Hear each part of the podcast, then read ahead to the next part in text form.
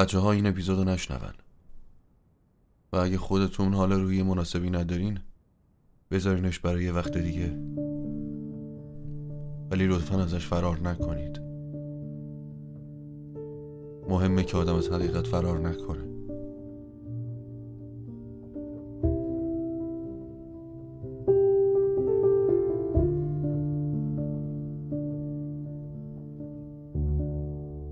سری از حسا و حالتهای روحی رو نمیشه با یه کلمه توصیف کرد. مثلا تصور کنید یه چیز مهم و گم کردین و مدت هاست دارین دنبالش میگردین. بعد تو یه لحظه خاص مطمئن میشین که دیگه هرگز پیداش نخواهید کرد. به یه مشوق یا محبوبی که عمری تو طلبش بودین و دلتنگیشو کشیدین فکر کنین. فکر کنین یه دفعه و تو یه لحظه خاص متوجه شین. دیگه هرگز بهش نخواهید رسید. دوری از پدر و مادر یا فرزند رو تصور کنین. که مدتها انتظار دیدار دوباره باهاشو داشتین و یه دفعه و تو یه لحظه خاص می‌فهمین که دیگه هیچ وقت نمیبینینش. تو جاهایی از جهان که پرتغالی حرف می‌زنن به این حالت روحی به این حس تو اون لحظه خاص میگن سوداژه.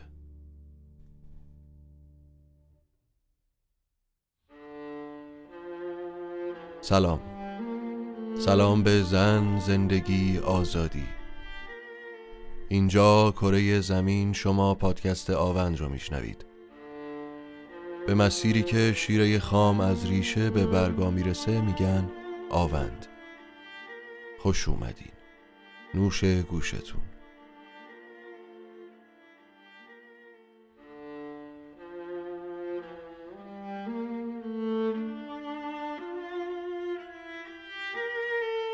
غیر از یه تصویر خاکستری تیره تو ذهنمون و یه ملانکولی ممتد که فشارش داره قلبمون رو له می‌کنه درباره حمله موشکی سپاه پاسداران انقلاب اسلامی به پرواز پیس 752 تو صبح زود 18 دی 98 چی می‌دونیم؟ این از اون روزا تو زندگی ماست که تا ابد تو ذهنمون میمونه. تجربه یه تراژدی جمعی. هممون می‌دونیم وقتی خبر شنیدیم دقیقا کجا بودیم و چی کار می‌کردیم. جمهوری اسلامی اون روز آگاهانه و عمدی آسمون کشور و واسه پروازهای هواپیماهای مسافربری باز گذاشته بود. اونم تو شرایط جنگی. جمهوری اسلامی به PS 752 اجازه بلند شدن داد در حالی که فقط چند ساعت از حمله به پایگاه های آمریکا تو عراق گذشته بود. آره. آیا جمهوری اسلامی به یه سیستم پدافند یه پارچه مجهزه؟ آره. خب.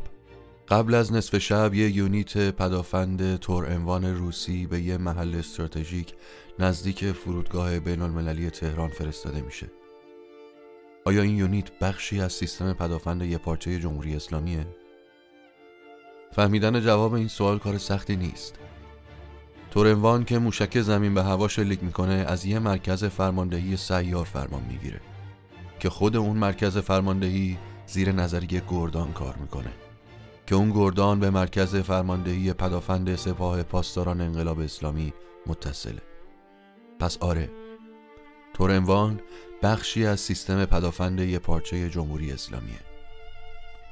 اینم می‌دونیم که همه این مراکز فرماندهی و خود تورنوان به سیستم راداری مجهزن که می‌تونستن PS 752 رو بلا فاصله بعد از بلند شدن از فرودگاه ببینن. به نظرتون سیستم پدافند تورنوان توانایی تشخیص دقیق موشک کروز رو داره؟ آره سیستم راداری تورنوان چی؟ نمی‌تونه یه موشک کروز 6 متری رو از یه هواپیمای بوینگ 737 40 متری تشخیص بده؟ چرا می‌تونه؟ سیستم تورنوان چند تا خط ارتباطی هم با مراکز فرماندهیش داره حالا این وسط سپاه ادعا کرده که این یونیت با 107 درجه اشتباه تنظیم شده بوده. دو درجه سه درجه نه ها. 107 درجه که این باعث شده به هواپیمای مسافربری شلیک شه. ولی مگه اینطور نیست که عادی ترین شهروند هم تو تهران می‌تونه دیگه شمال و جنوب و تشخیص بده؟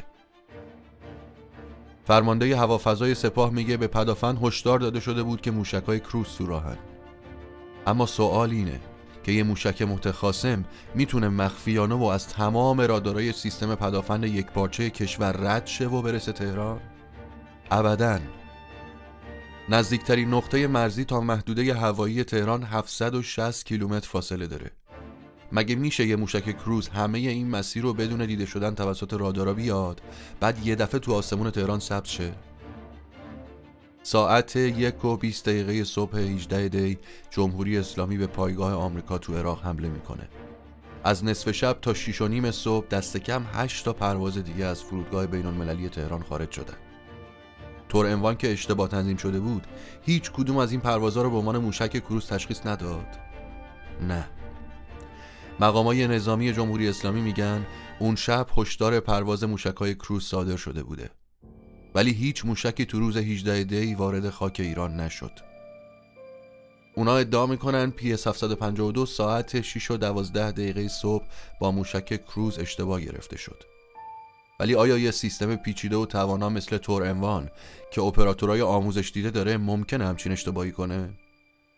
اگه ممکنه اپراتور مرکز فرماندهی سیار از مرکز فرماندهی بالاترش اجازه شلیک گرفته؟ جمهوری اسلامی میگه نه طبق گفته های خودشون اولین شلیک سه دقیقه بعد از بلند شدن هواپیما و بدون اجازه گرفتن از مرکز فرماندهی انجام شده. تور انوان تو حالت اتوماتیک قابلیت شلیک موشک تو هر پنج ثانیه رو داره. آیا اون روز رو حالت اتوماتیک تنظیم شده بود؟ نه. چون موشک دوم سی ثانیه بعد دوباره شلیک شد. شلیک دوم قطعا به صورت دستی و مانوئل انجام شده. اپراتور برای دومین شلیک چی؟ از کسی اجازه نگرفت؟ PS 752 6 دقیقه بعد از بلند شدن تو ساعت 6 و 18 دقیقه صبح سقوط کرد. چند دقیقه بعد گروه کوچیکی دزد و سوء استفادهگر به اضافه مقامای امنیتی به محل سقوط حمله بردن و شروع کردن به گشتن بی هدف بین بدنهای تیکه تیکه و قطعای سوخته. آیا جمهوری اسلامی کوچکترین تلاشی واسه محافظت از محل سقوط انجام داد؟ نه. کلی ویدیو این کوتاهی غیر انسانی و البته غیر قانونی رو ثابت می‌کنه. آیا محل سقوط پی 752 واسه بازرسای بین المللی دست نخورده نگه داشته شد؟ نه.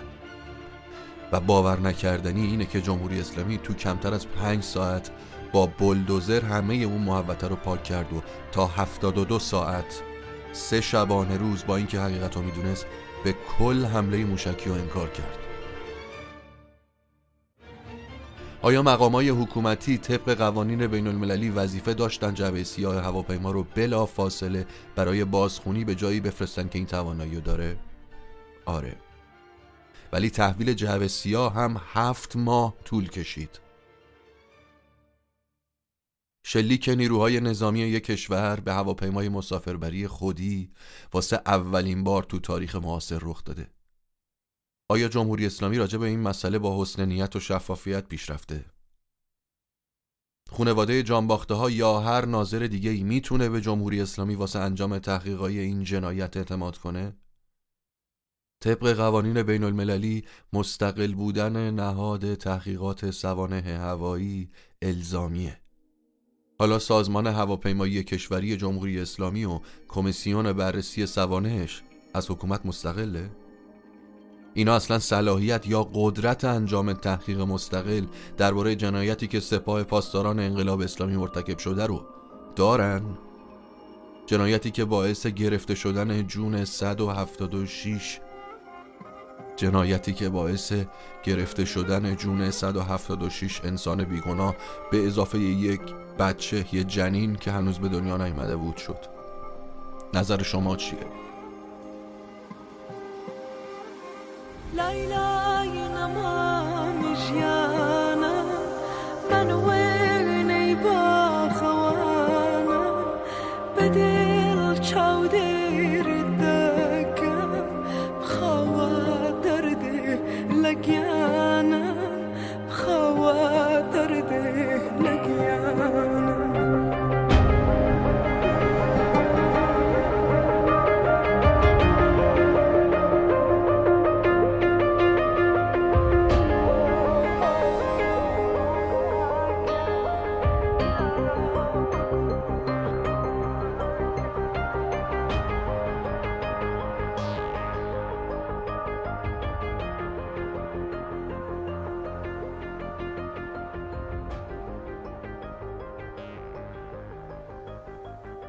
برای اولین بار که دیدمت. اولین نگاه اولین سلام. برای اولین باری که صدا تو شنیدم. اون اولینایی که نمی‌دونستم قراره به کجا برسوندم. برای اون لحظه برای همه بیخبری های قبل از اون لحظه. بیخبری شبیه وقتی که یه ظهر شهری ورداری تو پیاده روی یه کوچه خلوت را میری و یه دفعه بارون نم نم شروع میشه. بارون بوی خاک لبخند بعدش. لبخند بعد اون همه بیخبری. جایی خوندم که نوشته بود آروم باش. هیچ کس نمی‌دونه براش چه قررت العینایی پنهون کردیم. قررت العین یعنی اشکی که از شوق تو چشم حلقه می‌زنه. ولی ننوشته بود به اشک بعد از صداجه چی میگن؟ به اشکی که دقیقا اون لحظه ای که می‌فهمی دیگه محبوب تو نخواهی دید. به اشکی که تو چشم تلقه می‌زنه چی میگن؟ برای تو برای قررت العین برای اولین بار برای اون لحظه. برای تو برای اشک بعد از صداجه برای آخرین بار. برای اون لحظه. برای تو پسرم برای تو دخترم. برای اولین باری که تو بغلم گرفتمت. برای اولین باری که دستای کوچیک تو دور انگشتم حلقه کردی. برای تو محبوب من. برای اولین دیدار. اولین لبخند بعد از دوست داشتن و دوست داشته شدن. تو مازندران به درختی که عمرش جاودان است میگن توسکا. کسی می‌دونه که آیا یه نفری توی جای این مرز و بوم برای یه عشق جاودان و نامی را اسمی گذاشته یا نه؟ برای یه قصه ناتمام و یه درد ممتد اسمی گذاشته یا نه؟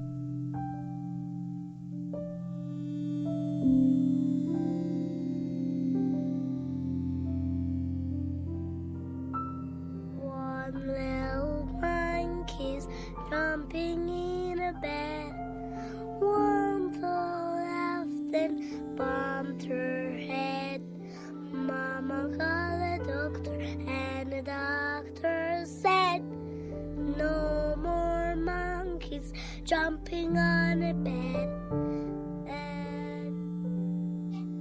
سه سال و نیمتونه الهی من قربونتون برم. الهی عمرت طولانی باشه مادر. اومد ایران. بهش گفتم که باباش نیومد بهش گفتم از سال وقتی رفتی. بابا تو اینجوری سفت بغل کن. بعد بوسش کن. بذار من تو رو سفت بغلت کنم. تو هم همونجوری سفت بابا تو بغل کن چون نیست که من بغلش کنم. گفت باشه مامان جون. این حرف من دو سه دفعه تکرار کردم. تو روزای مختلف گفتم یادت نره اصلا این کارو بکنی. گفت مامان جون چند دفعه میگی؟ چشم من برم اونجا هم کنم. وقتی اومده بود اینجا به محض اینکه امیر به ما زنگ زد یا ما زنگ زدیم میدوید میچسبید به باباش. میگو مامان جون ببین صفر بغلش کردم دارم بوستش می‌کنم.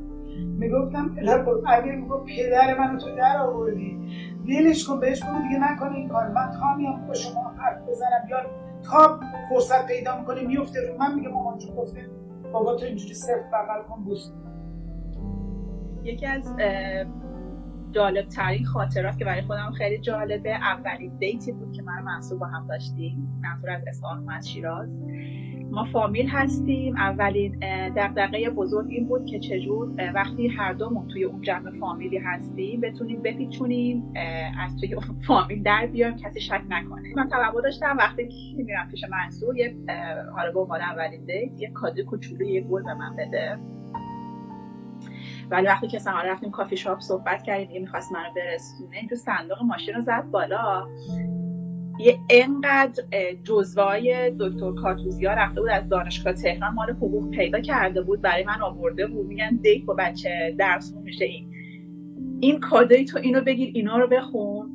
دیگه یعنی اصلا تو تو مدنی هانی عالی میشی. چرا همچین چیزی به من داد؟ چون من یک بار بهش گفته بودم من آرزو داشتم دانشگاه تهران حقوقمو میخوندم که مثلا استاد کارتوزیان بیاد مدنی به من تدریس کنه. این تو ذهنش مونده بود که چجور منو خوشحال کنه. رفته بود هر چی جزوه از توی دانشگاه تهران از استاد کارتوزیان بود از بین کار دانشجوهاش پیدا کرده بود. تو دیت اول برای من کادو آورد. بابا خب یه گلم میذاشتی روش. جزوه چرا به من کادو دادی؟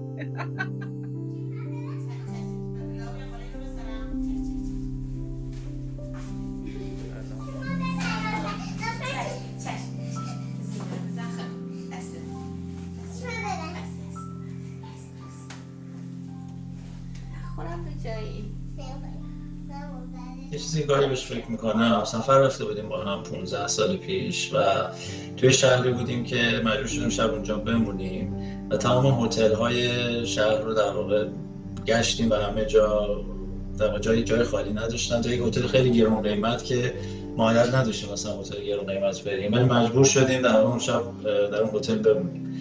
و من فکر می‌کردم ساعت ترک هتل ساعت مثلا دوازده ظهر باشه. نزدیک ساعت 11 زیر دوش بودم که پریسا در زد و گفتش که الان از پایین تماس گرفتم و گفتن ساعت 11 ساعت ترک هتل و شما باید هتل رو ترک بکنید من گفتم 12 است و گفت نه 11 است و به سرعت اومدم بیرون و حاضر شدم و وسیله رو جمع کردیم و خیلی عصبانی شده بودم. فکر کردم که حالا یا اشتباه از من بوده یا اشتباه از اونها بوده. این یک ساعت در واقع باعث شده بود که در واقع سوء تفاهم بشه. وسیله رو جمع کردیم همونجور که خیس آب بودم در واقع رفتیم پایین و من گفتم که خب من میرم با در واقع هتل حساب کتاب بکنم. یه یه ظرف سیب روی میز بود اونجا و من خیلی عصبانی بودم و همونجور که رد میشه پیسا گفتم که یه دونه سیب برای من بردار. و رفتم حساب کتاب کردم و اومدیم از هتل بیرون. و گفتم خب سیبه چی شد؟ بعد من تو واقعا فکر می‌کنم من سیبو برمی داشتم واسه تو. بعد گفت گفتیم چه جور انتقام گرفتنه؟ تا این واسه انتقام بگیری باید میشستیم اونجا باشیم بحث می‌کردیم نه اینکه بخواد این کار بکنیم. و این باعث یک یه در شروع یک شوخی خیلی طولانی برای من و پریسا بود. مثل خیلی از شوخی که بین خودمون داشتیم. هر جا هتل می‌رفتیم با هم بعد مثلا گفتم پریسا سیبای روی میزش خیلی مثلا خوش رنگه یا سیبا یادمون نره. یا مثلا وارد میشیم بعضی به هتلش خوب نیست سیب نداره مثلا. و این شاید میگم هر روز به یک چیزی آدم فکر می‌کنه و یکی از چیزایی که همیشه یاد من مونده. یادم یه روز اومد خونه گفتش که معلم زبان انگلیسیشون به پسرای کانادایی گفته بود که با خجالت بکشید این مهاجر تازه اومده کانادا. یعنی گرامر مهربان زبان انگلیسی از بچه های کانادایی بهتر. من معمولا سر به سر نسیم میذاشتم. نقطه مقابل من نسیم بود. من معمولا حداقل زمان رو واسه درس خوندن میذاشتم و نسیم حد اکثر زمان رو. و مادرم مثلا از من می‌خواست یه کاری کنم نسیم کمتر بخونه یا استراحت کنه. و ما حالا برادرای بزرگ اونایی که برادر دارم معمولا این حس رو داشتم من سر به سر نسیم داشتم یعنی می‌رفتم تو اتاق بهش می‌گفتم خب بیا بیرون یه ذره پیش ما باش درس دارم. همه وسایلش که تا زده بود مرتب کرده بود و میریختم وسط اتاق در می‌رفتم و مجبور می‌شد بیاد دنبالم. سعید یعنی رو وسایلشون که جمع جور می‌کردن مخصوصا با خودشون ببرن یه دفترچه خاطراتی از نیلوفر مال دوره دبستانش بود. سعید اینو دید شروع کرد ورق به ورق اینو خوندن. بعد می‌خوند قشقش میخندید. وای مامان ببین چی نوشته؟ انگار یکی مخاطبش جلوش نشسته. داره براش تعریف می‌کنه. با سن کمش چقدر قشنگ اینا رو نوشته.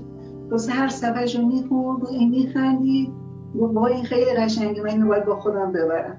این دفترم گذاشتم تو وسایلشون زمانی که امیر اومد تو فرودگاه هممون رفته بودیم فرودگاه. وقتی اومد و اومدیم خونه سارا و اصلا اومدم خونه. بعد اصلا نشست روی مبل. اما اردلان من کله پاچه می‌خوام.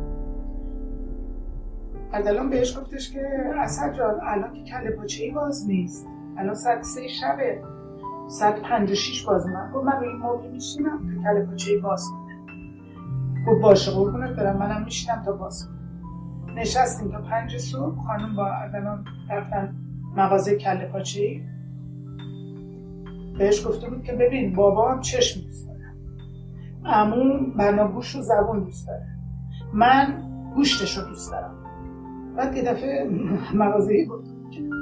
کله پاچه گفته بود بچه این اینقدر کله پاچه گفت اگه بدونی پزر کانادا اومده. گفت جدی میگی؟ خب اونجا چه کار می‌کنه؟ گفت ولی اونجا با اونجا هم باباش براش پیدا کرده می‌بره کله پاچه می‌خوره. بازه زمانی که در واقع سهن صوفی رو باردار بود و یکی دو باری معمولا برای چک کردن شرایط فیزیکی بچه شما میرید بیمارستان و سونوگرافی رو انجام میدن. و همراه سهن با هم رفته بودیم برای همین برنامه سونوگرافی.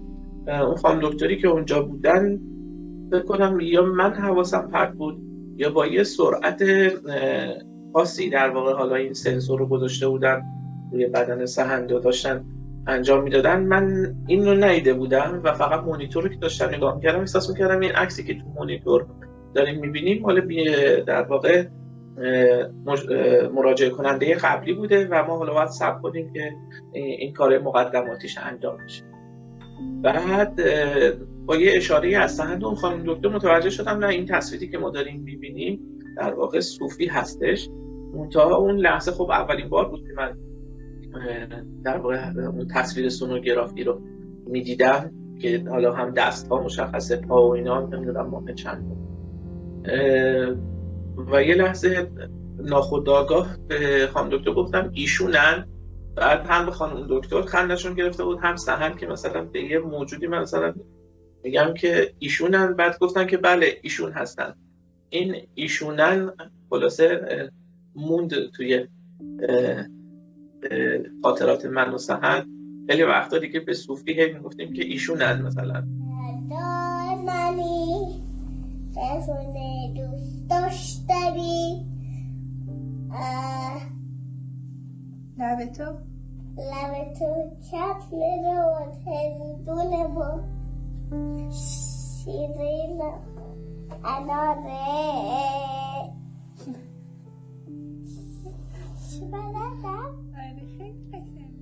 حتی خودش تعریف نکرد مثلا تعریف می‌کرد که یه روز یه موش دیده بودن تو خونه. خونهشون سه طبقه بود موش دیده بودن تو خونه. سهن به خاطری که صوفی از موش نترسه خیلی با آرامش داد زده بود که حالا بلند گفته بود که وحید یه موش اینجاست. یه موش کوچولو اینجاست. وحید از پایین گفته بود که الان میام میخورمش موشه رو. فکر وحید فکر کرده بود راجع به صوفی صحبت الان میام موش کوچولو رو می‌گیرم. سهن گفت نه یه موش اینجاست. موش واقعی. وحید هم متوجه نمی‌شد. این موش چه موشی؟ هر صوفه اینم هی تعریف می‌کرده. و بابا وحید می‌خواد بیاد این موشه رو بخوره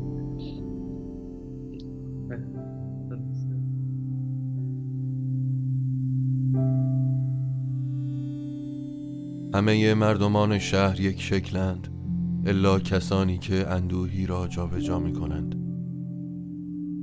این جمله مال کیوان مهرگان بود. حالا من شبیه کسیم که هر روز صبح یه سنگ بزرگ و می‌ذاره رو دوشش و قصدش اینه که برسوندش نوک قله. با هزار زجر و بدبختی نزدیک های غروب می‌رسه اون بالا و تو چند متری مقصد سنگ یه دفعه از دستش رها میشه و قل می‌خوره تا پایین. حالا منم و سری پایین و قدمایی سنگین و برگشتن به سمت خونه وقتی رسیدم بدون هیچ کار اضافه ای پتو رو می‌کشم رو سرم. پتو رو می‌کشم رو سرم تا دوباره صبح شه و دوباره سنگو بذارم رو دوشم چون باید به قله برسونمش. سنگ عدالت و حقیقت و مسیر سود به قله بایستدن جلوی ظلم و پلیدی و ناحقیه پس هر شب به این امید و انگیزه پتو رو می‌کشم رو سرم و هر روز صبح به این امید و انگیزه بند کفشامو میبندم. سال سوم بود که منم ارغوان به دنیا آوردم روبروی خونم بود. اولین 16 رو تو زندگیش گرفت. زمانی که اومدن سر کلاس به سر امتحان گفتن و ارقمون آوردن خونه. دیگه نفهمیدم. هرچی معلممون گفت یه نگاه کن نمره. یه سوال تو جواب ندادی. گفت نمی‌خوام جواب بدم می‌خوام خواهرم ببینم. خواهرم افت اینقدر این بچه با احساس یه چیزی که هر موقع چشمام میبندم بهش فکر می‌کنم. اینه که موقعی که پیششون بودم من اصلا کنار هم میخوابیدیم. بعد امیر عادت داشت بعضی روزا صبح می‌خواست بره سر کار.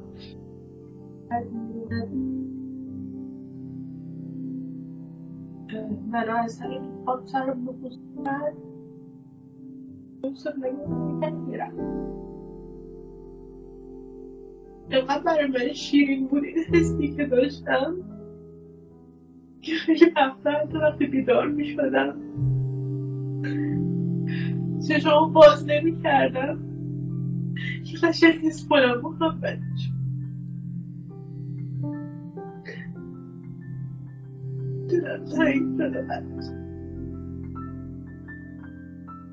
وقتی غذا به دنیا اومد و مامانم اینا یادمه که مثلا از بیمارستان غزل آورد خونه. بعد خب خیلی دختر بسیار خوشگل یعنی یکی از خوشگل ترین بچه هایی که من تا حالا دیده بودم. غزل و یادمه که اینقدر من خوشحال بودم اینقدر هیجان زده بودم که سر کوچه رو دویدم که مثلا ما وقتی مثلا متوجه شدم که مثلا ماماینا دارن میاد تو سر کوچه رو دویدم. در ماشین بابا رو ببینم که داره غزل رو میاره. یکی از خاطرات خیلی قشنگ. وقتی که شب آخر در خونه چون حالت کودی داره کودش زدن که وارد شدن نیلوفر جلو و سعید در پشت. دستاشون اینجوری باز کردن که ما خوشحالی با خوشبخت یکی از خاطرات خیلی خیلی خوبی که ازش دارم و حتی سالش هم تو خاطرم مونده اینه که 21 اسفند 1385 من تولد حامد بود. یادم رفته بود زنگ بزنم به حامد. تولدش رو تبریک بگم. دیدم ساعت تقریبا سه و نیم و اینا. پریسا زنگ زد. منم گوشو برداشتم. سلام تو دور خانم خوبی؟ گفتم مرسی. یا گفت یاد ما نمی کنی گفتم الهه قربونت برم. من همیشه یاد شما. چطور مگه؟ گفت آخه امروز تولد حامدی. شما یادتون رفته؟ یه دفعه گفت گفتم چی پریسا خداحافظی کردم ازشو زنگ زدم به حامد. زنگ زدم گفتم حامد جان مامان تولد مبارک. ولی تا امسال به حامد نگفتم که همچین اتفاقی افتاده. امسال ویسش رو پر کردم فرستادم روز تولد حامد. ویس پر کردم فرستادم. گفتم حامد جان مامان در این سال یه همچین اتفاقی افتاد ولی قرار بود که من و پریسا هیچی به شما نگیم. خاطر از داره بچگیش میگم خیلی حالم بد بودش. خب عشق یه بچه سه چهار ساله. این بود که که بره با بچه های همسایه بازی بکنه و کیف کنه. من هیچ وقت یادم نمیره گفتم بابا برو بچه ها بازی کن. اگه می‌خوای بگی من نشستم. چونم تلویزیون نگاه می‌کنم یا موزیک گوش می‌کنم تو برو رفت پایین واقعا تو نمیشه. شاید بین سه تا پنج دقیقه بود. دیدم یه دفعه در می‌زنه در در آپارتمان می‌زنه. رفتم در باز کردم دیدم پارساه برگشتش. بهش گفتم پارسا چرا چیز نکردی؟ چرا بازی نکردی؟ یه سرساده بچه همه چرا بازی نکردی بس؟ خدا به سر شایده بچه سه چهار ساله برگشت به من گفتش که بابا جون اگه تنها هست. مریضه من نمی‌تونم بازی کنم. الان همین شهری که اینجا هستیم به صلاح همون ریورسایت دیترویت اینجا شهردار اینجا پارسال نه پیراسال اینجا بودم یه مراسمی برگزار کرد. پنج تا از مسافرها که مال این دانشگاه بودن دانشگاه وینزور بودن برای هر کدومشون یه نیمکتی در از ریورسایت نصب کردن با اسم مشخص و پلاکارتاشون. به اضافه که یه درختی خدا شاهده بعضی شبا میشه که ساعت چهار صبح فهمیدی از اینجا میرم بیرون میرم تو خیابون میرم اون نیمکت سمیرم میشه. فقط این صحبت منو پدر می‌تونه من چی می‌کشم حسین انقدر خوب بود انقدر با شخصیت بود. از نظر ظاهری هم از نظر باطنی که من دوست تمام دنیا اونو ببینم و حتی اون موقعی که تو سوئد بود چهار پنج سال من افسوس میخوردم که پسرم نیست که من من که این همه تنها بودم برادر نداشتم پدر نداشت و نمی‌تونم پسرم شونه بشونم را بره به بقیه نشونش بدم که این پسر منه. این قهرمان زندگی منه. این همه وجود منه. این حسین منه. آخرین بار که اومده ایران وقتی که از در وارد شد ما هر شیش نفر خانواده همدیگر بغل کرد. من گفتم که بالاخره بالاخره بعد مدت ها باز برای خانواده شیش نفران با هم نزدیک همین با هم جمع شدیم. خیلی خوش خیلی واقعا خاطر خوبی نمی‌تونم اون شب فراموش کنم وقتی که اومده بودش. هممون با هم دیگه هر شش نفر دست من انداخته بود دیگر دارم هم و شش نفر هم دیگر بغل من طرف من منو بغل کرد. من داشتم گریه می‌کردم. سر منو گذاشت روی سینش گفت مامان عزیزم بیا بغلم. منو بغل کرد. خیلی ناراحت بودم. دست خودم نبود گریه می‌کردم. ولی سعی می‌کردم جلوی خودم رو بگیرم که بچه ناراحت نشه میره. پدرش اومد. با پدرش خدافیزی کرد. همدیگر بغل کردن به پدرش برگشت گفت بابا به مامانم باش. چند دفعه اینو تکرار کرد. باباش هم هی بهش می‌گفت که نگران نباش. من به مادرت هستم. برادرشو بغل کرد دوستید و بعد از گیت رد شد. گفت مامان ده صبح برات از اوکراین زنگ می‌زنم. نخوابی ها. گفتم نه مامان من نمیخوابم. منتظرم تا تو تلفن کنی برای من. و بعد رفت. و بعد رفت. بعدی که آخرین باری بود که من صورتشو دیدم. صورتش خیلی خوشحال بود. با همه اجزای صورتش داشت میخندید.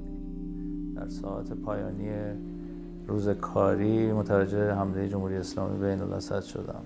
بزنید آقا بزنید بسم الله.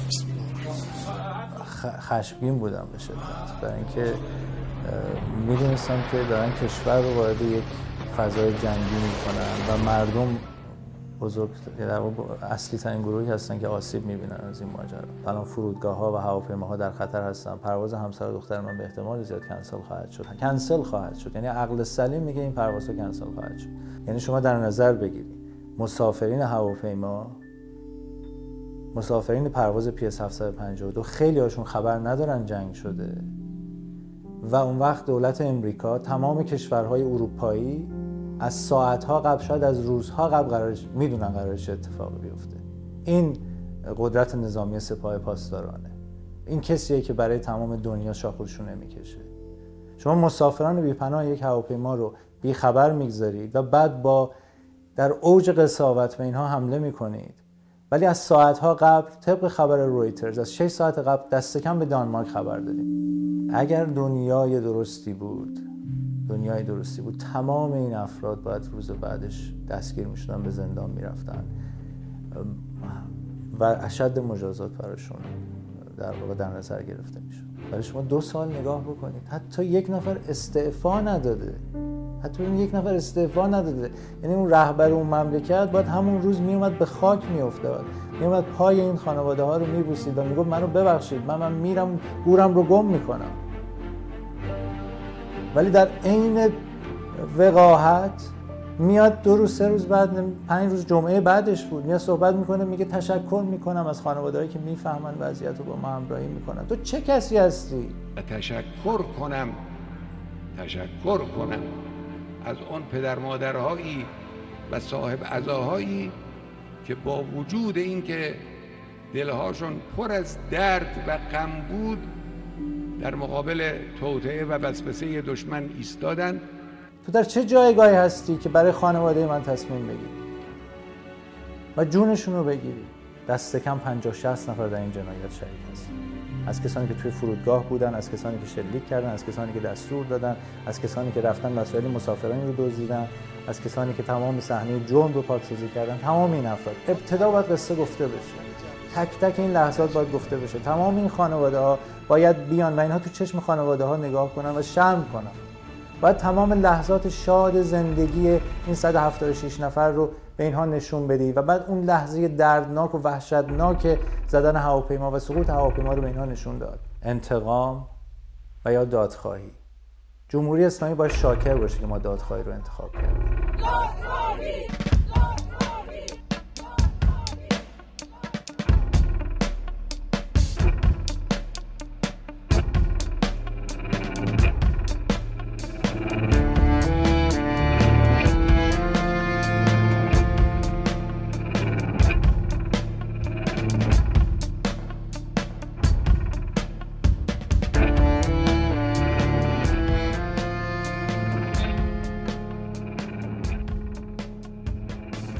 به تو می‌گویند اپراتور. نام واقعی و مستعار تو در هم آمیخته است. اپراتور. ما از تو چه می‌دانیم؟ من می‌توانم تو را تجسم کنم. تو می‌توانی اهل یک شهرستان کوچک باشی یا می‌توانی در محله از تهران به دنیا آمده باشی. سی و چند سال داری و بیش از یک دهه در سپاه کار کرده ای نامش را خدمت نمی‌گذارم. خدمت معنای دیگری می‌دهد. پدر و مادرت نام تو را اپراتور نگذاشتند اما حالا همه تو را به این نام می‌شناسند. آدمی معمولی با آرزوهایی معمولی. مرد جوانی که از بسیج شروع می کند و به سپاه می رسد مردی که دکمه شلیک را فشرده است. نه یک بار دست کم دو بار. مردی که منتظر مانده از هواپیمای پر از مسافر به سوی فرودگاه بچرخد و او سی ثانیه بعد دوباره شلیک کند. اپراتور با تو هستم. تو را در دنیا به نام دیگری می‌شناسند. تو نام فرنگی هم داری. تو را جان دو صدا می کنند متهم ناشناس پرونده های جنایی.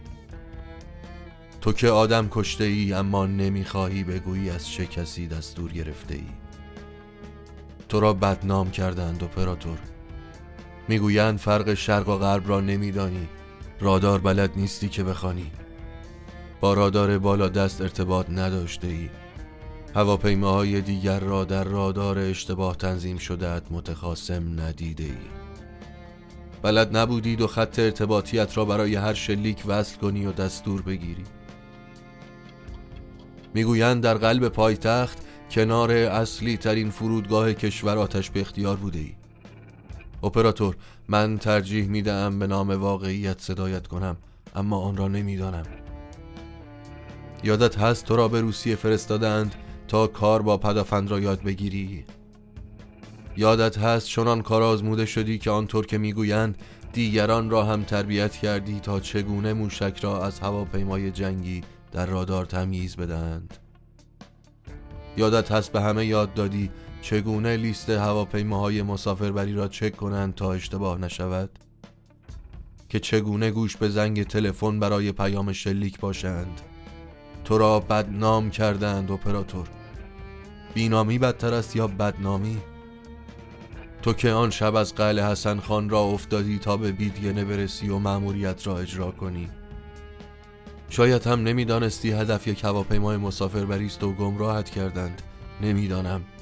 اپراتور تو هم در بینامی غلطیده ای هم در بدنامی.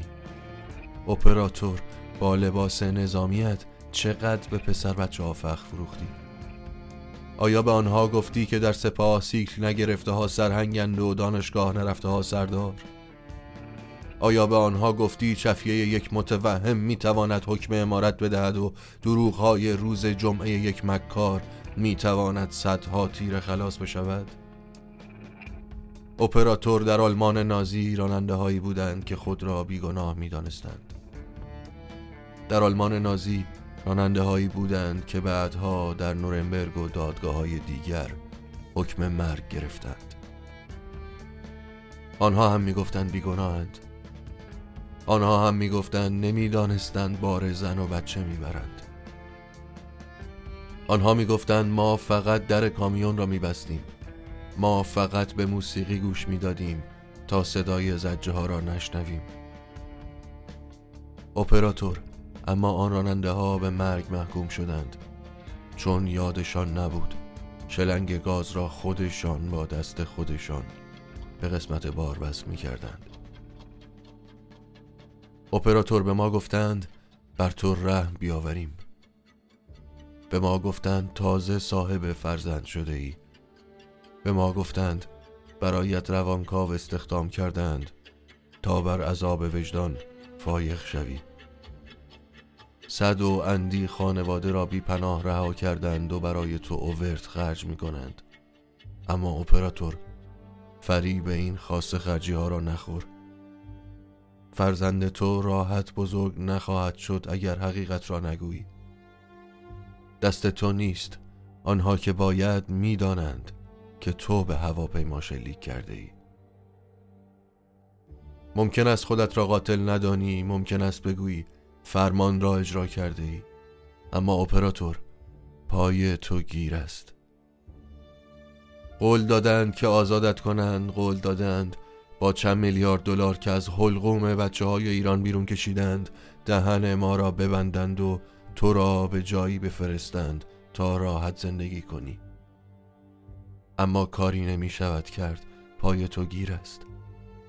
و تو هم در این جنایت شریک هستی و فریاد ما هم خاموش شدنی نیست. اما اپراتور که کاش نامت را می دانستم تو فریب خورده ای ندانستن نام تو کشتنت را آسان خواهد کرد. کشتن مردی بی نام ساده ترین کار برای فرماندهانی است که بچه ها را در آسمان می کشند کشتن مردی بینام از له کردن پشه هم برایشان آسانتر است. اپراتور انسان باش و اپراتور باقی نمان. جان دو ماندن سزاوار انسانی نیست که حتی در ظاهر ابراز پشیمانی می کند نامت را به ما بگو. نامت را به بیرون بازگو کن. اگر می خواهی زنده بمانی. گیرم در بند. گیرم زندانی. اما زنده. اپراتور نامت را بگو. نگذار آسان کشته شوی. نگذار بی نام و بد نام از دنیا بروی. دست کم به خاطر فرزندت.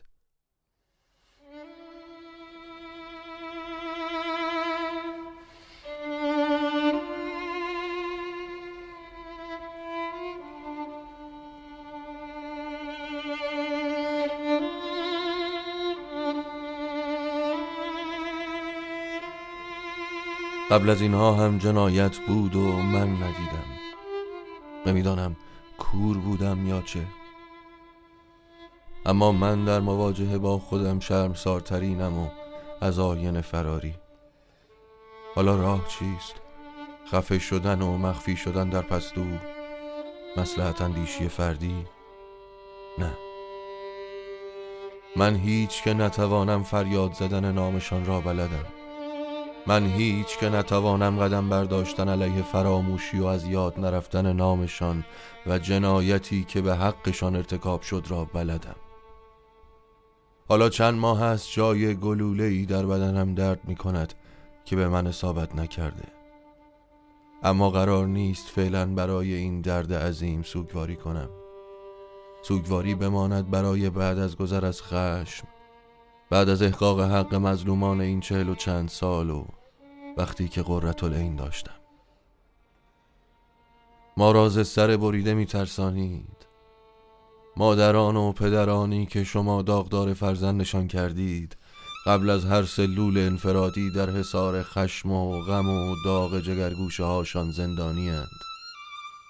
ای زندان بانان بیدرد بدانید فریاد ما با زندان و شلاق خفه نمی شود هر ضربه آن شلاق قدم های ما را محکمتر می کند ای زندان بانان بدانید که صدای دادخواهی راهش را پیدا کرده و کاخ ستمتان را به لرزه درآورده. خوب گوش کنید.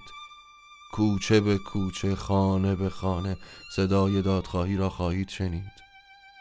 بین ما و شما آنکه باید بترسد ما نیستیم.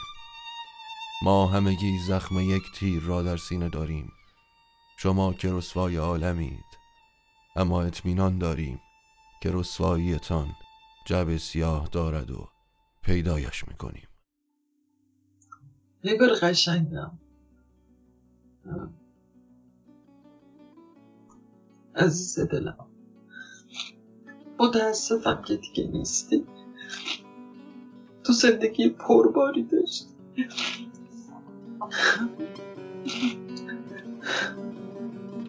متاسفم که متفقیم شد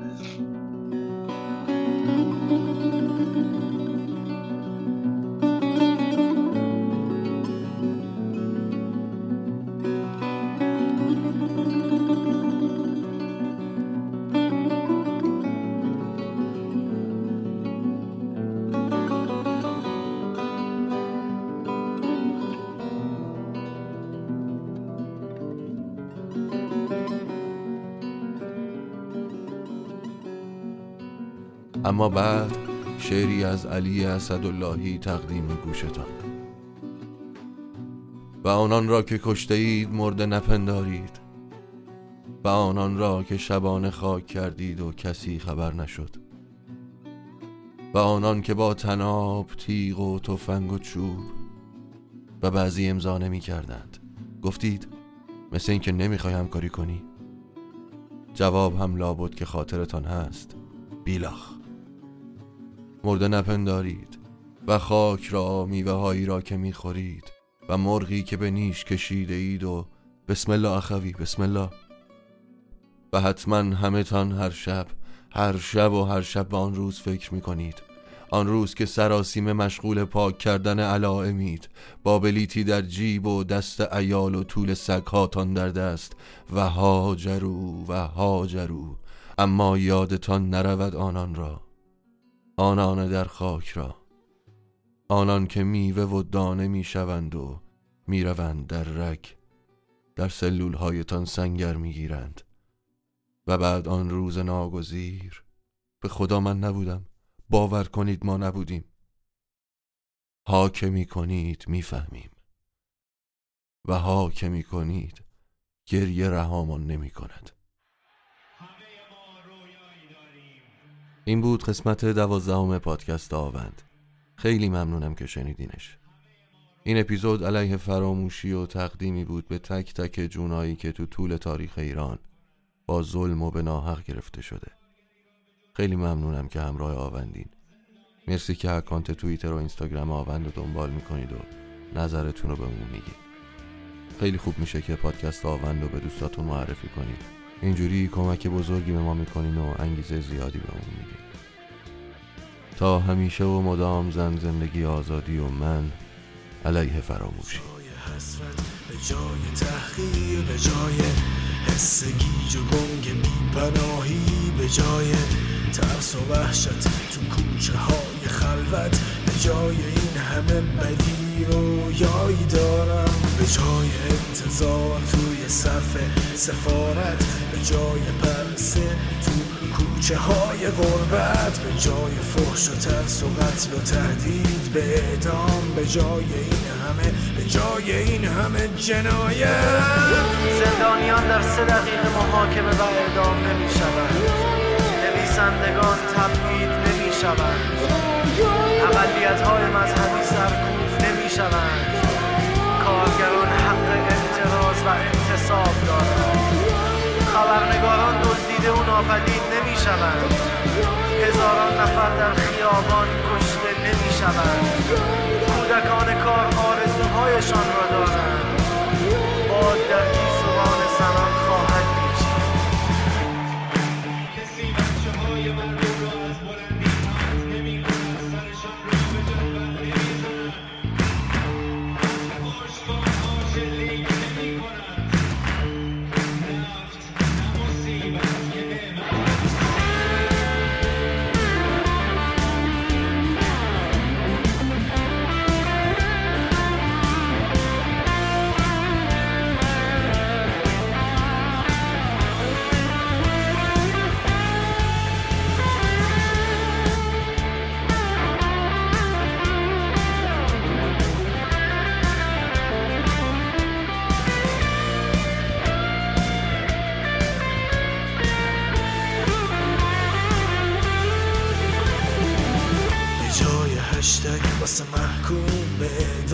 جای حس تنفر برای ایران به جای نفرت به جای خشم به جای خون به جای تبعیض و تفکیک و تنبیه و زور به جای انفعال به جای یأس و ندامت به جای اعتراف زوری در دهان ملت. به جای این همه سکوت ناشی از جنایت. به جای این همه بدی رویایی دارم. برای